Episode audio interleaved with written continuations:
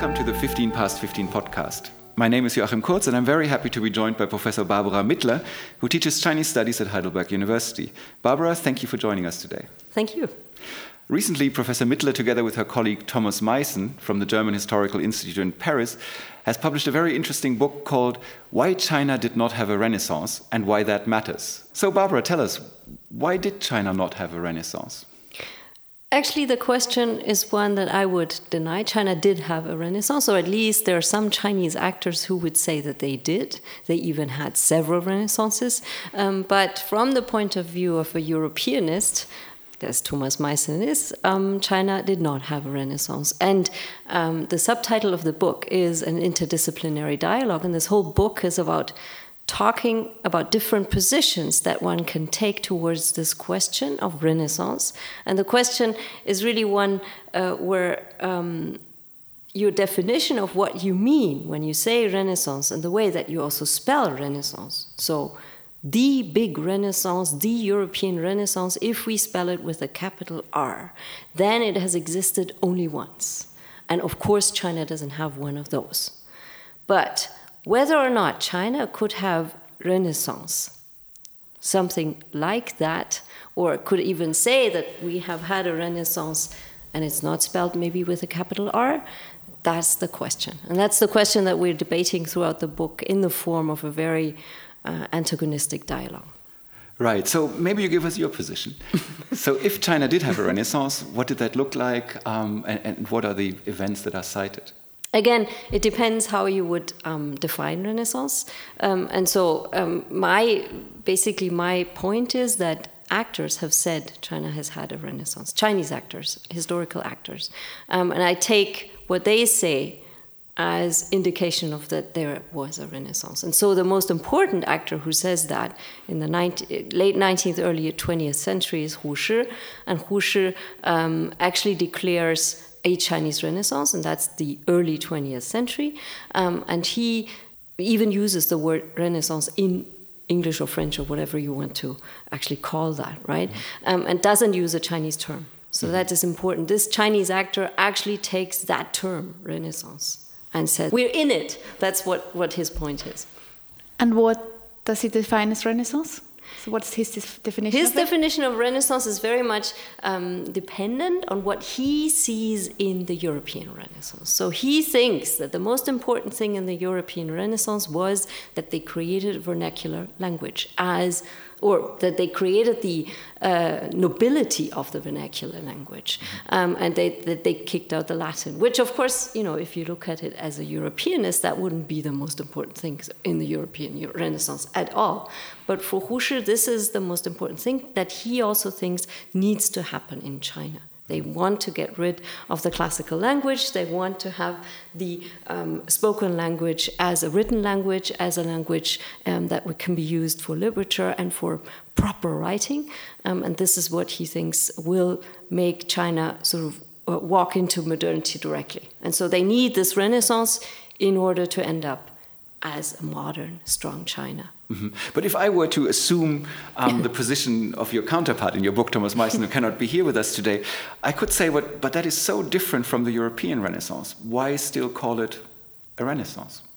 This is where I, why I said I take the historical actor's stance. As an analytical term, I wouldn't necessarily say this is a Renaissance. I would just say a Chinese actor has called this Renaissance. He even uses the English French term, right, for it, doesn't use a Chinese term. So he considers this a renaissance. And therefore, we cannot take it away from him again. And also, this renaissance has become extremely important. It's something that's being uh, sort of recalled now in, in the Chinese dream that Xi, Xi Jinping is talking about all the time. And it's basically been part of the modernity discourse in, in China all along the long 20th century, basically. Mm-hmm. Um, so you can't take that away from China, it, there is a Chinese Renaissance.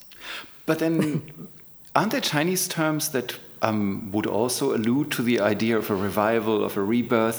Uh, why do they use a, a European derived term to describe this movement that you say brings them into modernity? Um, actually, there have been many, many terms used that are very similar, like Fuxing and zai Zaisheng. So they, they basically mean uh, rebirth or um, uh, coming back to glory again, and, and so on and so forth. Um, and um, these terms are used for previous periods also of Chinese history. So not the turn of the 19th, 20th century, but actually previous um, uh, parts of history, the Tang period, the Han period, because of scholarly learning and so on and so forth. So there are different periods that are being addressed as renaissances with these other terms, with these Chinese terms. Um, but Hu Shi says his renaissance is different from these. He also mentions these earlier uh, instances, um, but he says ours is the much better one and that's why he uses also the, the English term or the French term. Uh-huh. And is the, the, Renaissance the only example of that, or are there also other labels derived from European history, say the, the Enlightenment, the scientific revolution, that Chinese historians would apply to their own history? The interesting part is that um, the movement that pushes the Chinese Renaissance, uh, the May 4th movement, is a movement that has been alternately called, both by the actors and also by scholars working on it, Chinese Renaissance and Chinese Enlightenment. and so you, one can see that you know these terms in, in the way the actors that use them um, just basically pick on certain elements that they consider important of say the renaissance so vernacular language, um, not so much returning to the ancients, but the vernacular language in, in Hu Shi's case, for example, or enlightenment. There it is sort of technological development and then also opening up the minds of the people and so on and so forth. Um, these, these are being taken up by the Chinese actors and then they use one or the other term with mm-hmm. their own basically explanation of what one or the other actually is. So you constantly refer to several Chinese actors talking about the Renaissance, so actors in plural. And there have been debates about multiple Renaissances, a lot has been written on that. Why do you, in your book, explicitly talk about a, re a Renaissance? We, we did debate about changing the title to why China did not have the Renaissance and why that matters, in order to show that uh, what we are talking about is different types of renaissances, and there is the Renaissance, and then there may be others. Um, and uh, indeed, of course, many Chinese actors, as I already mentioned, um, have found renaissances a sort of if, if you use it as an analytical term, right, as a recovery of the past or um, other such things uh, in their own history. Um, and therefore, you know, the, this term could be used in the plural. It is not my take I, really think that the use of these kinds of terms, English terms for Chinese history, and for sort of making a new kind of periodization scheme um, is maybe not the best thing to do. Um, it might be better to use Chinese terms, it might be better to think of third language terms or whatever, but certainly it's not very useful if, if we use terms that are very, very loaded, like Renaissance for describing the history um, of a country where that particular term in that particular language is not being used, right? And so, so, so that's why I can go with Hu Shi, who does use Renaissance, and actually not just Hu Shi, so it's Chinese actors. It's not just him. There's several other people. If you look at the time in the teens and twenties, there's a lot of journals that come up with a Chinese name and then also Chinese Renaissance or Renaissance or something like that. So, but if there are all these dangers in using European derived terms, what do Chinese actors hope to gain by mapping their own experiences onto European languages? Um, it's maybe not so much a question of mapping um, their experience onto a European experience, but it's really almost a measure of making themselves become better. That is, um, it's almost like a superstitious act, right? If I uh, create a renaissance, then I will have an enlightenment and then I will have a modernity. So it's, it's sort of, if, if I create that one moment, then history, history will unravel itself in the way that it has unraveled itself in the world, in the successful world. Mm-hmm. Um, so it's, it's, it's really trying to make that mechanism that for a while hasn't really worked in China anymore. And at the moment, when they are changing from, lin- from circular history to linear history, they're sort of believing in this new strand, it must work. Let's move on to the question why that matters. I can understand now that for Chinese actors it matters a great deal.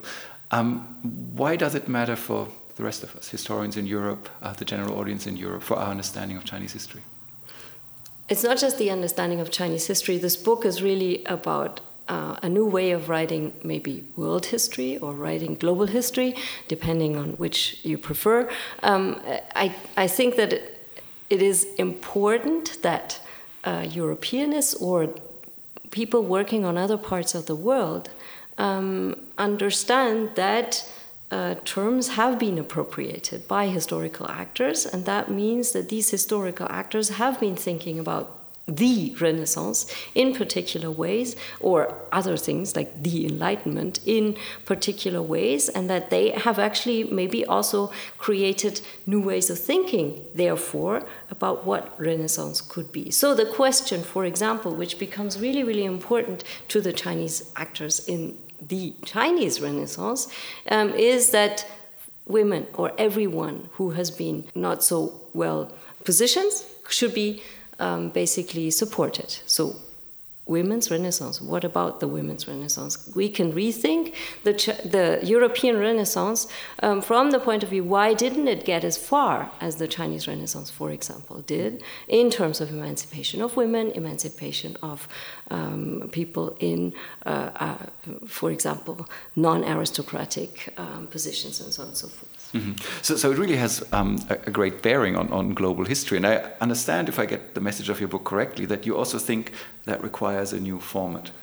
The format that your book is taking is basically it's a dialogue uh, where both of you, Thomas Maissen and, and yourself, uh, make your points and then argue critically about each other's uh, opinions. Do you think that is a model for interdisciplinary dialogue in history?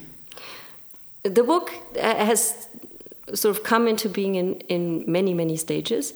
Um, and it's basically a dialogue that we kept repeating and it kept changing.